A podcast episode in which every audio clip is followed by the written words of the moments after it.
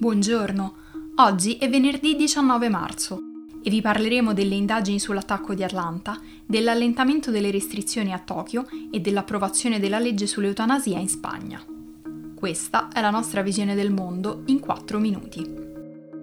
Ad Atlanta le forze dell'ordine federali e locali stanno indagando sulle tre sparatorie in cui mercoledì sono rimaste uccise 8 persone, tra cui 6 donne di origine asiatica.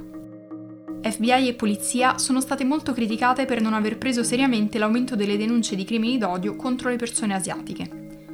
Sung Yeon Choi Morru, direttrice esecutiva del National Asian Pacific American Women's Forum, ha spiegato al Guardian che il numero di denunce di crimini d'odio contro gli americani asiatici è così basso perché questo genere di attacchi non viene considerato razzismo.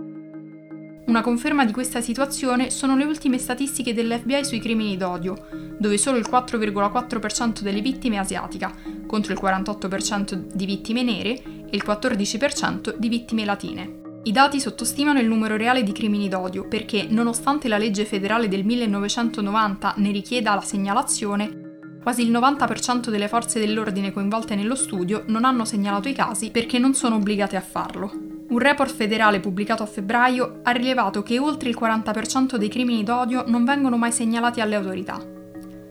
In assenza di dati ufficiali credibili, i gruppi di americani asiatici hanno cercato di creare database in modo autonomo. Alla vigilia delle sparatorie di Atlanta, il gruppo Stop Asian American Pacific Islander Hate ha pubblicato un nuovo rapporto che elenca quasi 4.000 casi di molestie verbali, aggressioni fisiche, discriminazioni sul posto di lavoro e altre forme di pregiudizio verificatesi durante la pandemia contro gli americani asiatici.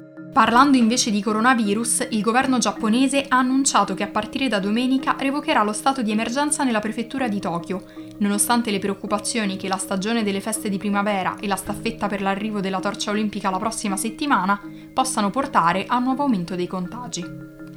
La mossa sottolinea la volontà del governo di ridurre al minimo la pressione sulle imprese e mantenere attiva l'economia. Tuttavia, alcuni esperti hanno avvertito che anche se Tokyo è riuscita a ridurre il tasso di nuove infezioni, ciò non significa che non potrebbe esserci un nuovo aumento in futuro.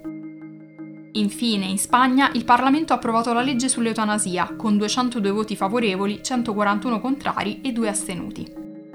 La legge prevede che le persone affette da una malattia grave e incurabile possano richiedere l'eutanasia dopo aver confermato in quattro momenti diversi di volerla ricevere e aver presentato i referti medici necessari per dimostrare la propria condizione. Successivamente la richiesta dovrà essere esaminata e accolta da una commissione esaminatrice.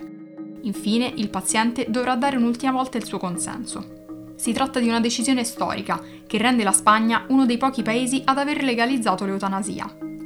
La legge è progettata per permettere al paziente di decidere tra l'eutanasia, eseguita da un operatore sanitario, o il suicidio assistito, che potrebbe avvenire a casa sua prendendo una dose letale di farmaci. Diversi paesi, tra cui Belgio, Canada, Colombia, Lussemburgo, Paesi Bassi e Svizzera, hanno già approvato una qualche forma di legislazione sull'eutanasia. Negli Stati Uniti, alcuni stati, tra cui California, Colorado e Oregon, permettono ai pazienti terminali di beneficiare del suicidio assistito. L'eutanasia rimane un tema ancora molto dibattuto ed è stato al centro di diversi importanti casi giudiziari. All'inizio di quest'anno un tribunale tedesco ha rovesciato un divieto di suicidio assistito. A febbraio il Parlamento portoghese ha legalizzato l'eutanasia, ma la decisione potrebbe essere rovesciata dal veto del presidente. Per oggi è tutto, dalla redazione di The Vision. A lunedì.